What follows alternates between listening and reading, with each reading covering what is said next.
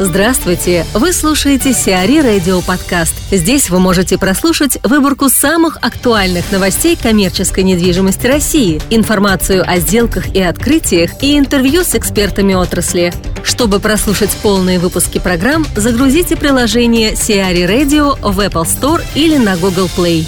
Китайская Фосун может купить БЦ на Никольской. Офисное здание Шевалдышевского подворья на Никольской улице в Москве может приобрести китайская инвестиционная корпорация «Фосун».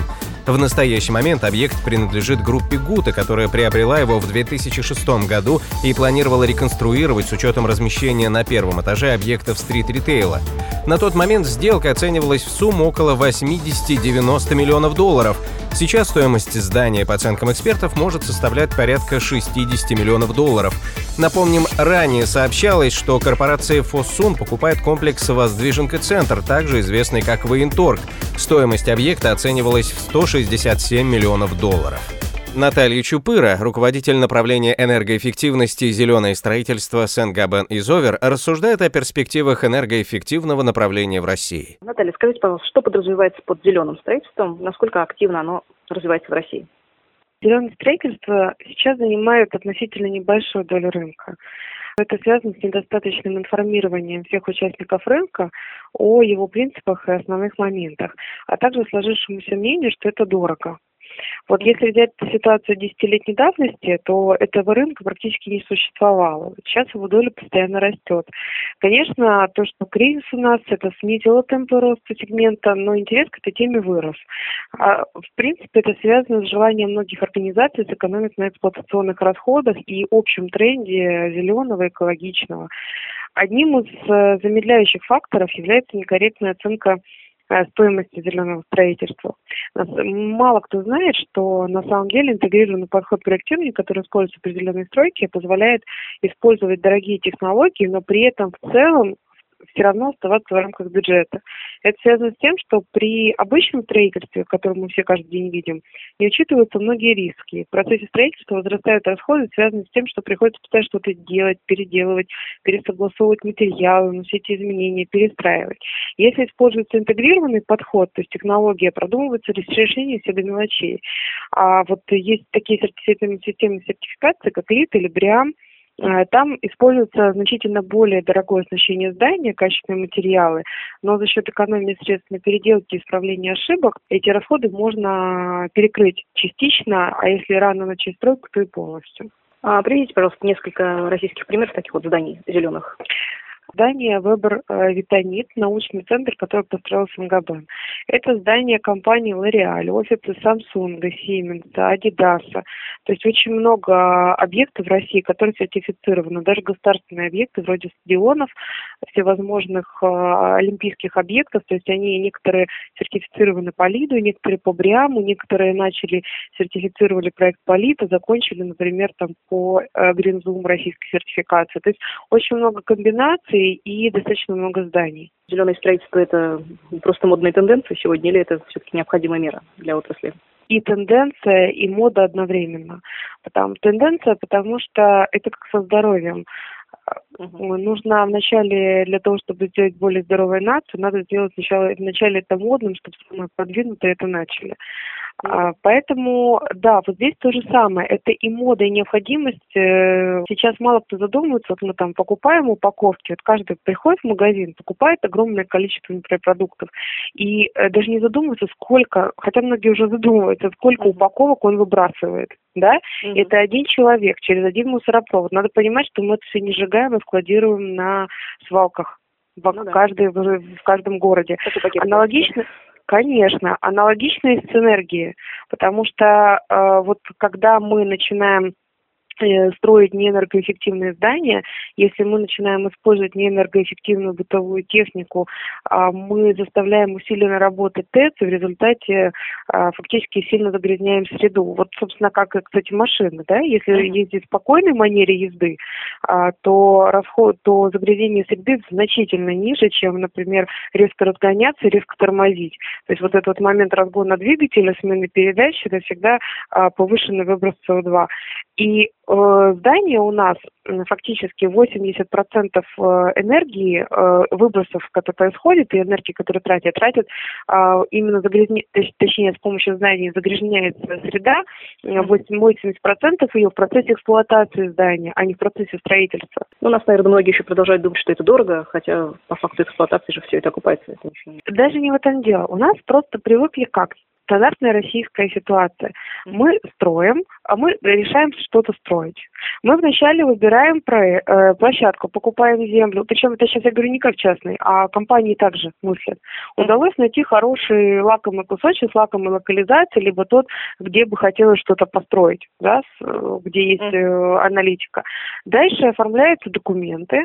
После этого делается проект, а только после этого, а, когда начинает анализироваться коммерческая составляющая проекта, потом начинает думать, а вот не сделать ли нам здание зеленым. Вот в этот момент это уже будет дорогое здание. Угу. Понятно. Потому что э, нужно будет вносить изменения в проект, потому что уже выбрана земля, с которой ничего нельзя сделать, то есть, как угу. правило, она уже куплена, и изменить локализацию нельзя. А систему, вот, например, ЛИД, ее нужно э, начинать думать, что будешь строить зеленое здание тогда, когда только убираешь землю. Вот на этом этапе, на если это сделать, то это вообще не будет строить дополнительных денег. Mm-hmm. Как только это переваливает уже за стадию, э, что мы сделали проект, а теперь мы его будем переделывать, mm-hmm. мы, получается, не строим по зеленому, а адаптируем проект под зеленую сертификацию. Ну, да, и тогда это действительно стоит денег. Понятно, спасибо большое. А регулируется ли этот сегмент как-то на законодательном уровне? И вообще обязывает ли государство строить такие зеленые дома в России? Или пока нет? Нет, э, но мы, в принципе, не к этому идем, а немножко к другому. Дело в том, что у нас сейчас достаточно э, либеральное экологическое законодательство, можно сказать так. Если ужесточать законодательство, перед рынком станет вопрос, а как строить теперь? Угу. Это действительно вопрос, который э, оставляет, э, который может поставить в тупик любого застройщика или там любого участника, потому что э, выясняется, что об экологии человек не знает ничего и о решениях тоже.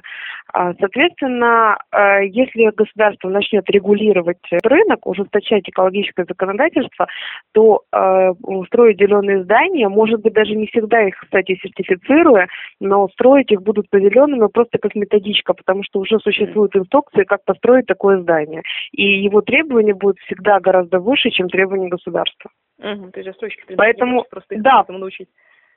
Конечно, поэтому э, вот сейчас даже есть такие э, компании, такие застройщики, не буду называть коммерческие вопросы, которые, например, обращаются, строят зеленое здание, но его не сертифицируют, просто используют подход вот этот вот интегрированный подход, э, правильный выбор технологии, э, правильную аналитику, но не сертифицирует. Ну, нет необходимости, но очень хочется построить толковое здание.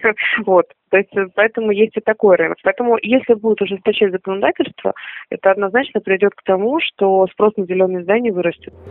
Юникло передала еще три магазина УК «Цепелин». УК «Цепелин» приняла на обслуживание еще три магазина бренда «Уникло», которые располагаются в ТРЦ «Океане», ТЦ «Ривьера» и ТРЦ «Калейдоскоп». Всего на выездное обслуживание, именно такой формат предпочитает ритейлер, передано 4073 квадратных метра.